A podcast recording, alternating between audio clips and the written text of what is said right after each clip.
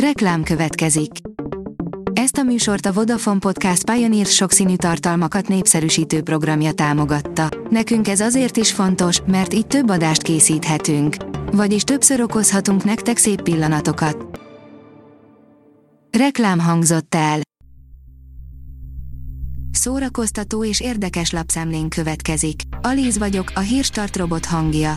Ma május 21-e, Konstantin névnapja van. Fekete Dávidra hiába vigyáznak a börtönben, írja az NLC. Az elmúlt két hétben Fekete Dávid magánzárkában volt, de lassan lejár a karanténidőszak, és bekerül a többi rab közé. A 24.hu oldalon olvasható, hogy ők játszanak az összödi beszédről szóló filmben.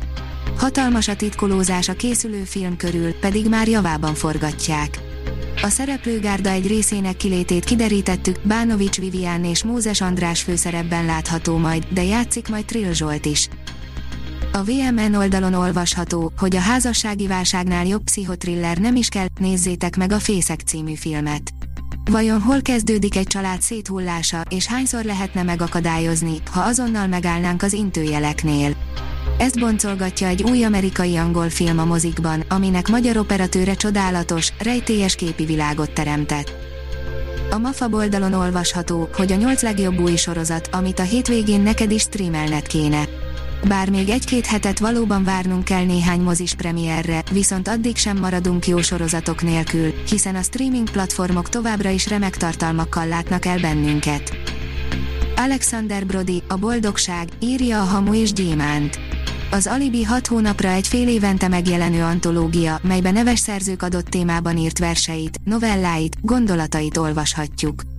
Cikksorozatunkban ezekből a szövegből válogatunk. Ebben a részben Alexander Brody írásának egy részletét tolmácsoljuk. A könyves magazin oldalon olvasható, hogy lerombolták Gáza legnagyobb könyvesboltját. Egy izraeli légicsapás megsemmisítette Gáza legnagyobb könyvesboltját, a Szeretett Samir Mansur Bookshopot. A 2008-ban alapított könyvesboltban több ezer könyv volt, a legnagyobb angol nyelvű könyvgyűjtemény ott volt megtalálható Gázában, és része volt egy kiadó is, amely főként palesztin írók műveit jelentette meg. A Librarius oldalon olvasható, hogy 300 ezer francia rohamozta meg a mozikat a nyitás napján. Kiemelkedő volt a francia mozik látogatottsága a koronavírus járvány miatti lezárás utáni nyitónapon, közölte csütörtökön a Francia Mozik Országos Szövetsége. Új játszóhelyjel bővült az átrium, írja a színház.org. Új helyszínnel bővült a Margit körúti Átrium Színház, az 50 nézőt befogadó Átrium Bistró színpad május 22-én debütál színházi játszóhelyként egy új bemutatóval. Május 22-én, szombaton este a Bogyós Gyümölcskertész fia című H. János kötet írásaiból készült előadás premierjére kerül sor. Ígéretes fiatal nő izgalmas bosszú mese arról, milyen szemetek a pasik, írja a port.hu.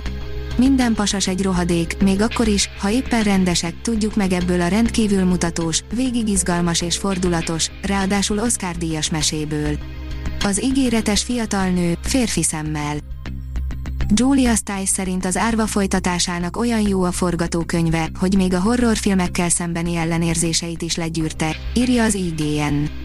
Pár hónapja befejezték a 2009-es az Árva előzményfilmjének a forgatását, melyben feltűnik Julia Stiles is, aki nem rajong a horrorokért. A Papageno oldalon olvasható, hogy idén is online rendezi meg a Hey, June fesztivált a MIPA. A MIPA nyárindító könnyű zenei sorozata eddig minden évadban biztos pontja volt az intézmény programjának, és szerencsére a körülmények megengedik, hogy az idei koncertek sem maradjanak el.